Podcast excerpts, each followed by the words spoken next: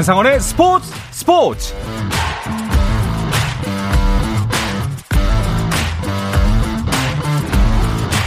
스포츠가 있는 저녁 어떠신가요? 아나운서 한상원입니다. 오늘 이슈들을 살펴보는 스포츠 타임라인으로 출발합니다.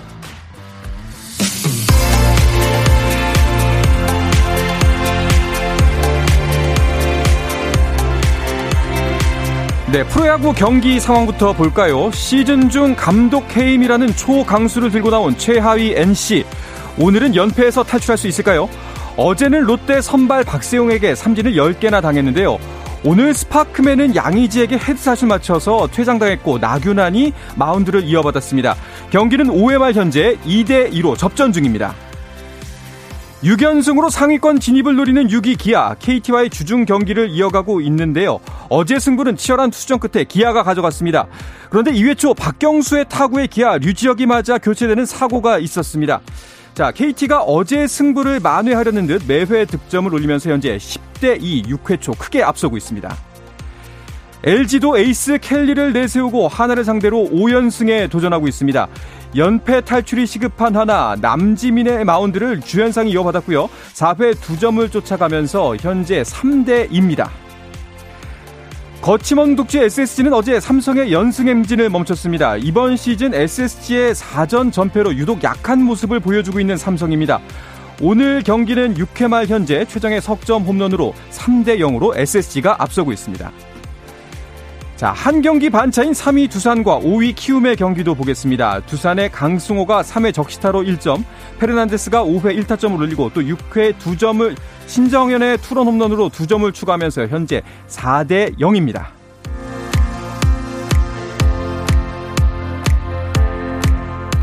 네, 자산운용사 대의원 자산운용이 프로농구 고양 오리온스를 인수했습니다. 농구 대통령 허재는 구단의 최고 책임자로 4년 만에 농구계에 복귀합니다. 이 소식은 잠시 후에 자세하게 짚어드리겠습니다. 네, 미국 메이저리그에서 부상으로 이탈했던 토론토 류현진의 복귀 날짜가 확정됐습니다. 찰리 몬토요 토론토 감독은 현지 언론과의 인터뷰에서 류현진이 15일 템파베이에서 선발 등판한다고 밝혔습니다. 이로써 류현진은 당초 계획대로 15일 템파베이 레이스전에서 복귀전을 치르게 됐고 동산고 후배인 최지만과의 투타 맞대결도 성사될 가능성이 높아졌습니다.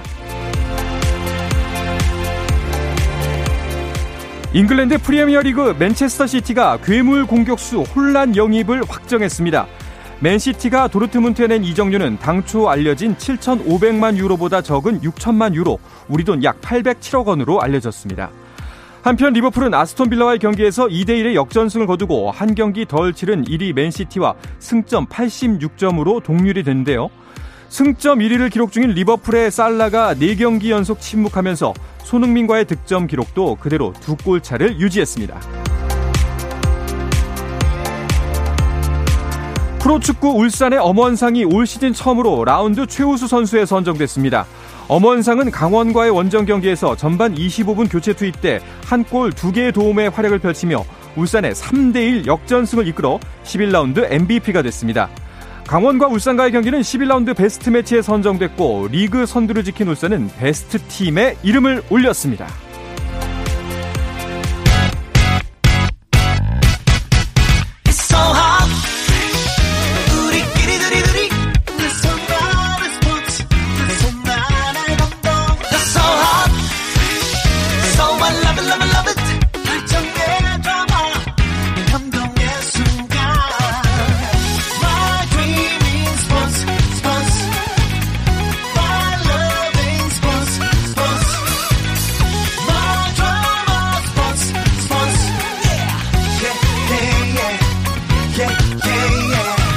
스포츠 스포츠 Rain make it rain girl make it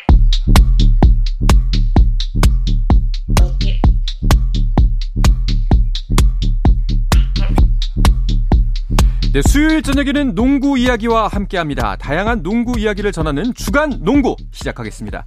손대범 농구 전문 기자 조현일 해설위원 그리고 배우 겸 해설위원인 박재민 씨와 함께합니다. 어서 오십시오. 안녕하세요. 반갑습니다. 아 드디어 완전체가 됐습니다. 오랜만에 정말 세 분을 한 자리에 모셨네요. 아, 뭐 제가 빠진 거는 거의 뭐 절반 이상이 빠진 거다. 네. 이제 이제 새로 네. 시즌의 시작이다. 네. 아, 뭐 이제 본... 좀 무게 중심이 맞춰지는 네. 건가요? 하차하신 줄 알았는데. 아, 그래요? 음. 네. 아, 요즘 제, 제가 하차하면 프로그램 없어지는 거죠.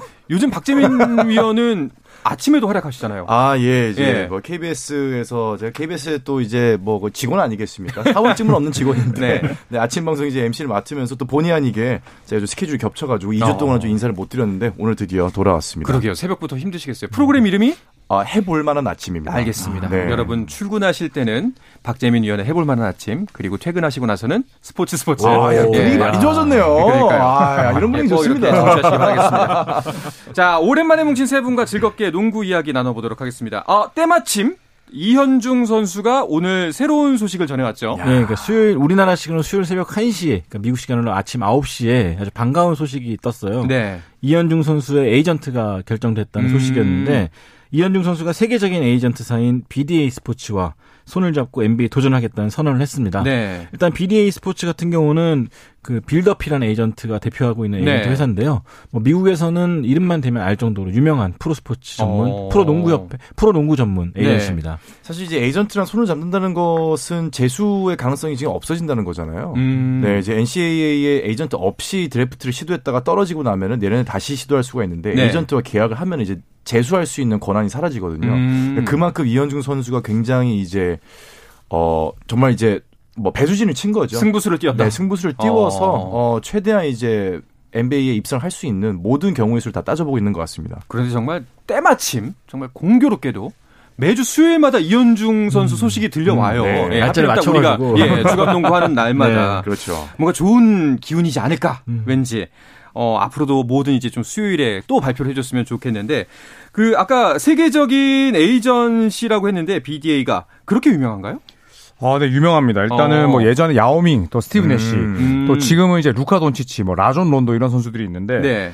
어, 일단 야오밍과 스티브 내시, 돈치치, 또 이현중 선수의 공통점은 일단 비미국 출신 선수들이죠. 음. 그렇죠. 그리고 또 뭐 에이전트 하면 사실 이 선수들의 가치를 다 매기고 나서 계약을 맺기 때문에 그렇죠. 그만큼 음. 또 빌 더피 에이전트가 이현중 선수의 가능성을 높이 봤다고 볼 수가 네. 있겠고 음. 그리고 또 이번 2020 NBA 드래프트 앞두고 이 쳇 홈그렌 아주 또 유망한 선수죠. 그리고 또 이 베일러 대학의 켄달 브라운, 또 오하이오 주립대 출신의 아, E.J. 리델까지 아, 또 유망주들을 함께 계약을 했거든요. 네. 그래서 이현중 선수 옆에 이 빌 더피라는 에이전트가 붙었다는 것 자체가 음. 일단 긍정적인 신호라고 봐야죠. 음. 그렇죠. 그 기사를 찾아봤더니 빌 더피가 직접 관리한다라는 이야기도 있던데 뭐 진위가 확인한 건가요? 네, 일단 빌 더피 에이전트가 네. 어, 이현중 선수에 대한 관심이 높았다고 합니다. 어. 일단은 제가 알기로는 가족분 중에도 이제 입양되신 분 가족 중에서 한국 분이 있는 걸로 알고 있고 아, 그래서 아마 이현중 선수에게 대한 좀 각별한 애정을 가졌던 것 같고 음. 뭐 이현중 선수에게 이분뿐만 아니라 굉장히 많은 에이전트가 제안을 했다 그래요. 네, 네. 뭐그 정도로 이현중 선수에 대한 가능성이 높았고 또 이 빌더피 같은 경우는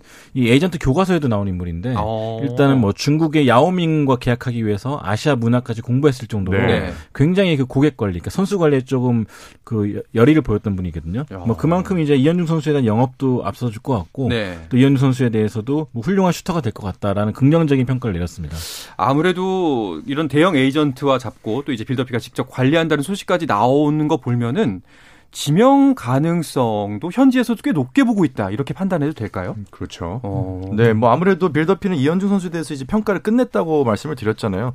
뭐 계속해서 기사가 나왔지만은 올해 드래프트 참가자 선수들 중에서 슛이 가장 뛰어난 선수로 알려져 있고요. 음... 또 뭐 전술 이해 능력이나 어, 3학년에 들어서고 나서는 패스 능력, 또 수비 능력도 많이 좋아졌거든요. 네. 거기다가 아마도 빌 더피가 높게 평가를 했던 거는 아무래도 이현중 선수의 이 중학교, 초등학교 때부터 보여줬던 이 끈기, 음. 그다음에 어떤 꾸준함, 성실함, 거기다가 영어도 잘한다. 네. 영어도 사실 원어민 수준으로 굉장히 빨리 끌어올렸기 때문에 이런 부분들 종합적으로 아마 판단하지 않았을까 음. 싶습니다. 알겠습니다. 뭐 에이전트와의 계약 또 현재 그나 앞으로 일정도 그 SNS를 통해서 공개가 됐죠. 네, 현재 미국 산타바바라에서 네. P3 훈련장이라는 곳에서 뭐 컨디션 글럭 밸런스 같은 훈련하고 있고요.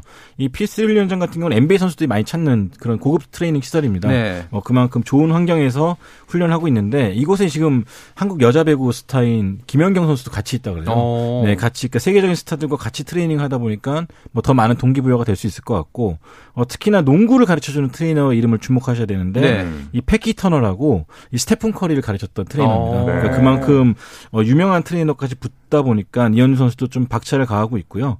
일단 5월 14일부터 16일까지 열리는 G리그 엘리트 캠프에 초청을 받고 있고요. 또 그 뒤로는 이제 6월 23일에 열린 NBA 드래프트를 앞두고 이 도시 저 도시 돌아다니면서 음. 각 구단들과 워크아웃을 갈 예정입니다. 네. 그렇군요.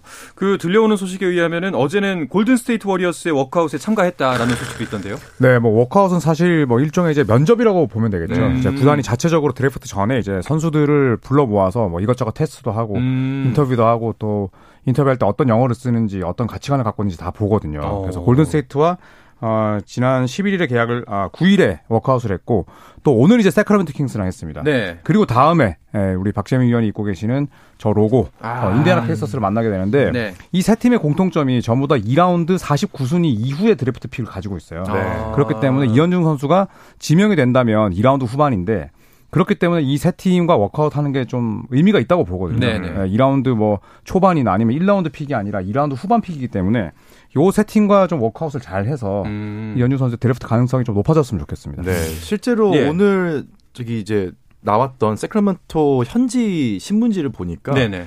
세크라멘토 킹스의 이제 워크아웃으로 부를 선수 이제 여섯 명을 소개를 하는데 음. 가장 첫 번째로 이현중 선수를 소개를 하더라고요. 오. 그러니까 워크아웃에 초대, 초대가 되는 선수 자체도 적지만 네. 그 중에서도 1번으로 이현중 선수가 소개가 됐다. 그만큼 현지에서도 이현중 선수 이 선수에 대한 네. 기대감이 굉장히 높은 거를 좀 반영하고 있는 것 같습니다. 어, 사실 이런 소식을 전할 때마다 이게 좀 지나친 국뽕에 취하지 않게 네, 그렇죠. 이게 좀 조심조심하는데 네. 근데 확실히 그 해외 외신에서 현지 매체에서 전하는 소식이라고 한다면은 조금 더 우리가 믿어볼 만할 것 같습니다. 네. 그 세크라멘토 킹스 이야기가 나왔는데 새로운 감독을 찾았다라고 하던데 이런 부분도 좀 이현중 선수를 선택한 데 있어서 영향을 미칠까요? 어, 일단 마이크 브라운 감독 을 선임했죠. 네. 골든스테이트 워리어스의 코치로 활동 중인데 음. 뭐 사실은 지금 골든스테이트가 플레이오프 중이고 또 골든스테이트를 이끄는 스티브 커 감독이 코로나 확진자가 돼가지고 음. 마이크 브라운이 대신 이끌고 있어요. 그래서 지금 같은 경우는 사실은 세크라멘토 킹스의 이 워크아웃에 관심을 둘 여력은 없을 것 같고요. 네네. 다만 이제 세크라멘토 킹스가 외곽 자원이 필요하기 때문에 음. 아마 이현중 선수를 좀 눈여겨 보지 않을까 생각합니다. 그 말씀하셨던 것처럼 이제 13일에는 인디아나 페이서스 워크아웃 참가한다. 박재민 위원은 어떤 팀에서 데려갔으면 좋겠습니다. 이게 어때요, 좀? 어, 뭐 서른 개 구단이 있지만 저는 정말 뭐 객관적으로 네. 뭐 이런 걸 다 차치하고요. 저는 사실 뭐 인디애나가 네. 데려가는 네. 게 그렇게 음. 기쁩니다. 근데 왜냐하면 인디애나 릭 칼라일 네. 감독 같은 경우에 네, 네. 사실 과거에 디트로이트 때도 그랬고 이 2라운드 혹은 이 드래프트 되지 않은 선수들을 음. 슈터로 많이 키웠거든요. 맞아요. 잘, 잘 만들어요. 음. 그리고 또 릭 칼라일 감독이 이제 제이슨 키드 감독이 부임하기 전까지 이제 댈러스 매버릭스 이끌었는데 항상 릭 칼라일 감독이 이끌 때는 댈러스의 3점 지표가 탑 10에 들었어요. 네. 그래서 만약에 이현중 선수가 간다면 인디애나에서 릭 칼라일 감독과의 궁합은 굉장히 좋을 것 같아요. 네. 네. 실제로 지금 뭐 드래프트 순위도 예상을 해보건데 인디애나 페이서스랑 이현중 선수의 픽이 비슷하게 맞아떨어질 가능성이 굉장히 어. 높거든요. 만약에 이현중 선수가 된다면은 전 날아갑니다 인디애나로. 아 진짜로? 실제로 음. 지금 이제 개인 메신저를 보내고 왔거든요. 아, 물론 읽지는 않습니다. 아 그렇죠. 아, 근데 네. 꼭 좋은 결과가 있었으면 좋겠다 이렇게 음. 보내고 왔는데 아, 정말 굉장히 큰 부담을 주셨군요. 그러면 지겠습니다. 아직 확인 안 했더라고요. 네. 네. 아침 방송에서 하차하시는 거예요? 아, 자, 아 이번 주부터 들어왔잖아요. 날아가지 않겠습니다. 예. 네, 좀 뭐 화상 회의라는 좋은 시스템이 있으니까요. 알겠습니다. 그 이 구단별 워크아웃 지금 현재까지 세 팀이 네. 하는 걸로 알고 있는데 그 이후에 더 나올 수도 있고. 네. 근데 이거 같은 경우에는 저 할래요라고 한다고 해서 할 수 있는 게 아닌 아, 거죠. 절대 아니죠. 어. 구단이 필요로 하는 선수에 대해서 접촉을 하고 날짜를 맞춰 가지고 모으는 건데 이것도 아무나 갈 수 있는 것도 아니기 때문에 네. 그만큼 세 팀이 초청을 받았다는 의미가 있고 아마 제가 알기로 몇 군데 더 있는 걸로 알고 있어요. 어. 근데 이 워크아웃이 굉장히 강도가 심하대요. 음. 차라리 어떤 신인 선수들 제가 직접 물어보니까 차라리 경기를 뛰게 해달라고. 어. 네. 왜냐면 워낙 이제 이것저것 강도 높은 훈련을 많이 시켜보고 이걸 잘 따라하는지 그리고 군소리 없이 하는지 표정은 음. 어떤지 하나하나 다 지켜보고. 표정은 어떤지. 네. 진짜 그것도 되게 민감하게. 네. 약간 그런 네. 그 인성? 성격 네, 문제가 꽤 네. 중요한가 봐요. 아, 피곤하죠. 네. 그래서 어. 탑 유망주들은 예를 들어 뭐 세크라멘토나 인디아나 같은 구단들이 너 와 이러면 뭐 3순위 이내에 뽑힐 게 확실한 선수들 안 갑니다. 아, 인디애나 네. 같은. 네. 네, 인디애나 네? 같은 팀들. 네, 안 가요. 아, 뭐, 뭐, 잘못 어. 들었습니다. 네. 어차피 높이 뽑힐 거기 때문에 음,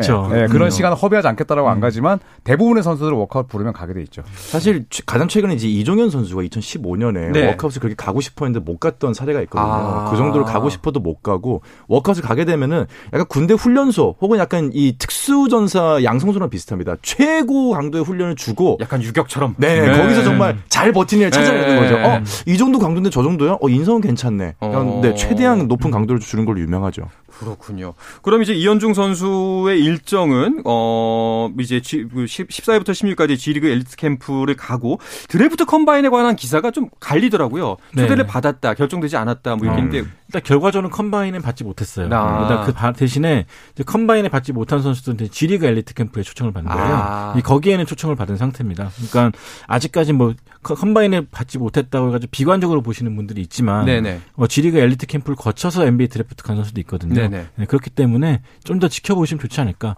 우리가 먼저 앞장서서 기를 죽일 필요는 없잖아요. 맞습니다. 그렇죠. 알겠습니다. 자 이현중 선수 관련 소식은 매주 저희가 업데이트를 해드리도록 하겠고요. 자 이제 NBA 플레이오프 이야기를 해보겠습니다. 현재 2라운드가 진행 중인데 오늘도 두 경기가 펼쳐졌죠. 네, 그렇습니다. 오늘 마이애미와 필라델피아 경기 5차전이었고 마이애미 네. 홈에서 열렸는데요. 네. 아주 싱거웠습니다. 음, 120대 85로 음. 마이애미가 이겼고요. 네. 또 서부 컨퍼런스 역시도 홈팀이 모두 이기면서 2대 2가 됐는데 피닉스 홈으로 돌아와서 댈러스를 만났습니다만 이 경기도 30점 차. 네. 그렇죠. 110대 80으로 음. 피닉스가 손쉽게 이겼습니다. 그 이렇게 좀 사실 그 2승 2패 둘 다 두 경기 다 동률인 상태에서 굉장히 중요한 경기인데 경기 스코어가 꽤 차이가 났어요. 그렇죠. 사실 필라델피아가 4차전 이기면서 2승 2패 됐을 때는 네. 이제 엠비드 왔으니까 음. 하든 살아났으니까 좀 되겠다 싶었지만 음. 역시나 홈팀 마이애미 수비가 워낙 막강했고요. 뭐 댈러스도 마찬가지로 수비를 앞세워서 2승 2패 만들었지만 네. 뭐 피닉스 홈에서의 그런 저력을 넘지 못했습니다. 그 나머지 이제 플레이오프 두 라운드 두 개의 match-up은 또 어떻게 흘러가고 있는지 간단하게 정리해 주시죠.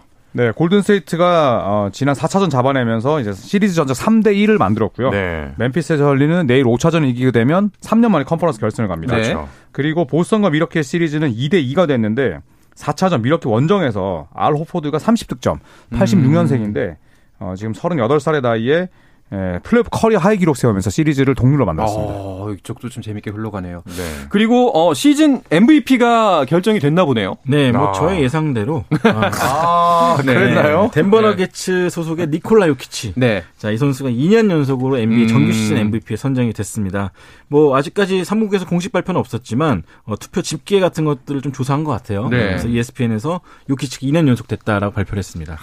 근데 이 예측은 정말 쉬운 예측 아니었을까? 아, 다 틀렸어요. 네, 그래요? 네, 이 사람 다 어. 틀렸어요. 아, 제가 아, 왜냐면 제일 먼저 말씀하셔가지고. 네, 아, 저는 뭐 방송을 위해서 그렇군요. 이 한 몸 불살랐다. 선점을 하셨구나. 네. 근데 이따가 뭐 SK KGC 챔프전 이야기 나오면 뭐 아마 네, 말씀 많이 안 하실 것 같습니다. 알겠습니다. 자, KBL 프로농구 가만히 있겠습니다. 네. 어제 챔피언 결정전까지 모든 경기 일정 마쳤습니다. 이 이야기는 잠시 쉬었다가 돌아와서 자세하게 나누겠습니다.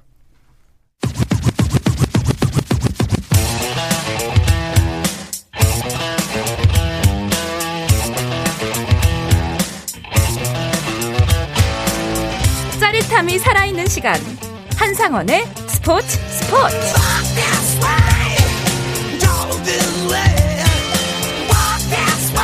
네, 수요일에 저녁 농구 이야기 주간 농구 듣고 계십니다. 송대범 농구 전문 기자, 조현일 해설위원, 배우 겸 해설위원인 박재민 씨와 함께하고 있습니다.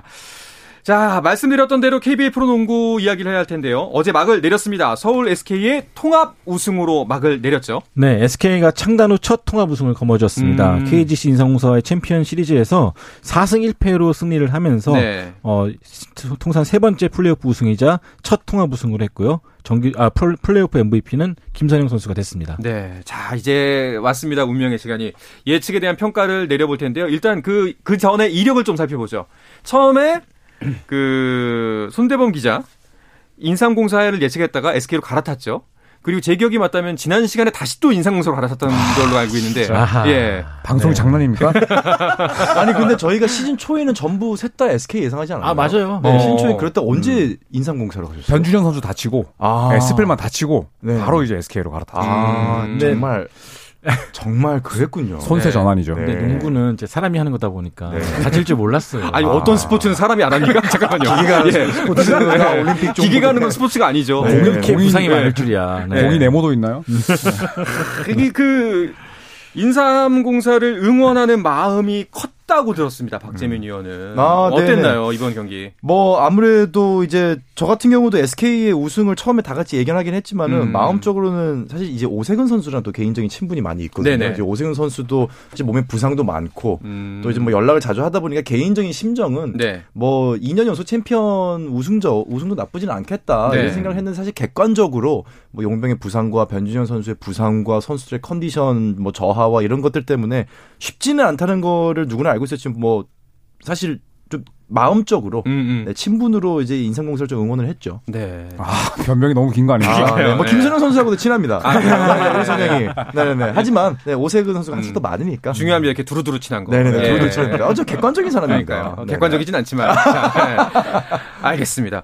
자, 그러니까 이번 시즌 결국 그 전희철 초보 감독의 우승으로 네. 예 막을 내리게 된 거예요. 뭐 지난 10여 년 동안 문경원 감독을 보좌해왔던 전희철 감독이 이제 올해 첫 해였는데 음. 챔피언 결정전에 꺼내든 카드들이 예사롭지가 않았습니다. 아. KG 신성사의 모든 약점을 좀 공략하는 그런 카드를 꺼내 들었는데 물론 KGC도 멋지게 반격하면서 네. 품질을 챔피언전의 품질을 높이긴 했지만 결과적으로 봤을 때 전희철 감독 스타일의 동기부여 전략 음. 전술 음. 이런 것들이 딱 맞아 떨어지면서 또 아주 훌륭한 우승을 차지했습니다. 사실 시즌 중에는 그 인삼공사가 더 전적이 우세했잖아요. 아, 네. 5승 1패였죠. 그러니까 압도적이었거든요. 네, 5승 1패였는데 뭐 전희철 감독이 어, 주전 라인업을 KGC만큼 바꾸진 않았지만 음. 또 어쩔 때는 뭐 수비가 필요할 때는 이현석 선수 그리고 또뭐 오재현 선수 투입하고 또 코너에서 이제 spot-up 공격이 필요할 때는 또 허일영 선수를 투입하고 네. 이런 어, 라인업의 변화도 좋았고 또 제가 전희철 감독의 브이로그를 한번 봤었는데 1년 내내 뭐 다른 부분들은 괜찮지만 선수들의 뭐 체중,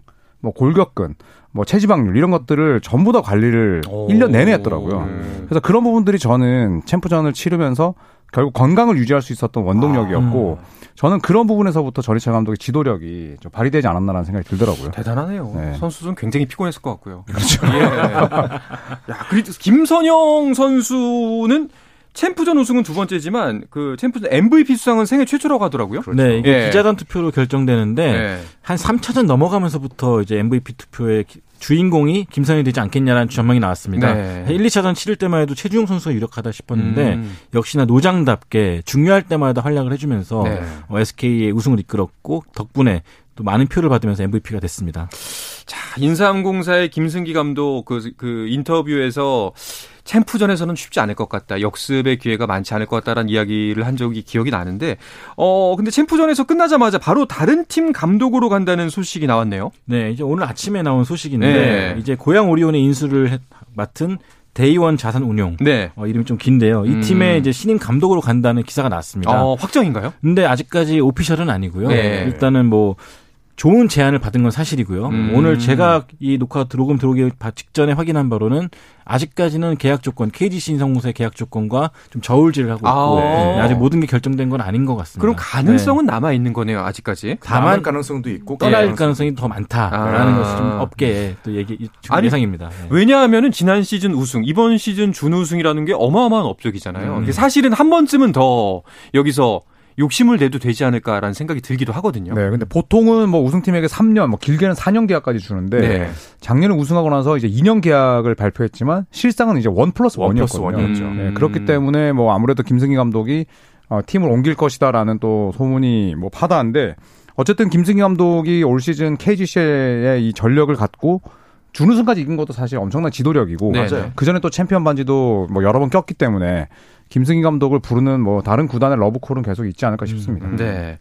말씀드렸던 것처럼 김승기 감독이 갈 것으로 가장 유력시 되는 구단이 어, 고양 오리온, 구 고양 오리온 데이원 자산 운용입니다. 네. 여기는 오늘 인수를 공식 발표했죠. 네. 그렇죠. 사실 챔피언 결전이 끝나기 무섭게 바로 발표하다 보니까 약간 좀 매너 없다 뭐 그런 말도 나왔거든요. 왜냐면 아. 직좀 SK 우승을 더 즐겨야 되지 않냐. 그것도 네. 있죠. 근데 어쨌든 이 팀 역시도 빨리 처리해 주는 게 선수 FA 시장 열리기 전에 중요했던 그렇죠. 때문에 음. 어 일단 우리가 알던 오리온 그러니까 프로농구 출범 초기부터 쭉 함께 해왔던 오리온이 이제 공식적으로 닫게 됐고 음. 네. 대의원 자산 운영이 이제 인수를 하게 됐는데 어, 놀랍게도 이제 허재 감독이 농구단의 사장 겸 단장으로 오게 됐고요. 음. 또 연고지는 고향으로 유지되며 기존 사무국과 선수단은 전용 고용 승계된다는 조건이 있었습니다. 그렇죠. 야. 그럼 만약에 김승기 감독이 KGC를 떠나게 되면은 그 빈자리는 누가 채우게 될 것 같나요? 어, 일단 뭐 많은 소문이 돌고는 있는데 네. 아직까지는 사실 확실하진 않습니다. 그래서 음. 일단 김승희 감독 떠나는 것조차도 아직까지는 도장을 딱 찍은 것이 아니기 그렇죠. 때문에 네. 어, 아직은 좀 정확하게 인물이 거론되고 있지는 않습니다. 사실 뭐 어제 시즌이 끝났으니까요. 뭐 조금 예측이 나오기에는 이른 시점이긴 합니다만 그 오늘 농구협회에서는 FA 선수들을 발표를 했죠.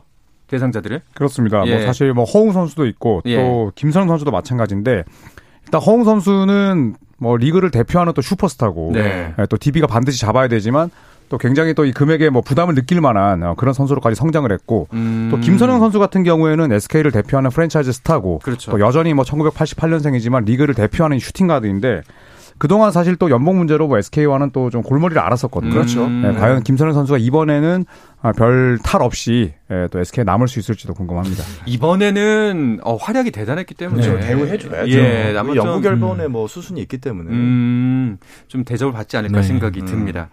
자, 농구계 소식 다른 이야기를 좀 해보면요.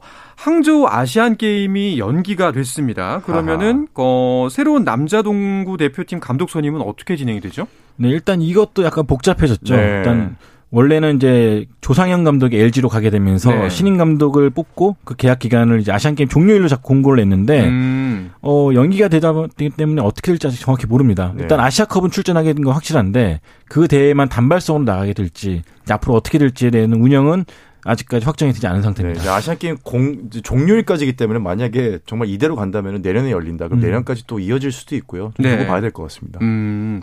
아 근데 이런 문제가 있을 때마다 그 서류상으로 딱 이때까지니까 그렇죠. 예, 이렇게 안 했으면 음. 좋겠어요. 네. 예, 좀그 이런 변칙성 조건에 대해서 좀 이렇게 여유를 갖고. 대했으면 좋겠다라는 좀, 생각이 좀 드네요. 네, 네. 그 여자 대표팀은 문제가 없나요? 여자 대표팀도 사실 뭐 마찬가지죠. 그렇죠. 어차피 아시안 게임이 연기되면 뭐 네. 여자 대표팀도 똑같이 또 타격을 받게 되고 음. 어, 원래는 이제 7월에 대표팀을 소집해서 훈련할 예정이었는데 뭐 변동이 생길 수밖에 없고 음. 또 9월에 2022 이 FIBA 여자농구 월드컵 참가를 또 남겨두게 됐습니다. 네. 뭐 향후 일정은 정선민 어, 여자 대표팀 감독이 협회 측과 좀 더 논의할 필요가 있다라고 이야기를 한 상태입니다. 음. 그러니까 이런 부분도 좀 그 잘 상의를 해서 네. 사실은 그 물론 계약도 중요하지만 결국에 선수들의 능력을 얼마만큼 끌어올리냐가 그렇죠. 제일 네. 중요한 관건이니까요. 네.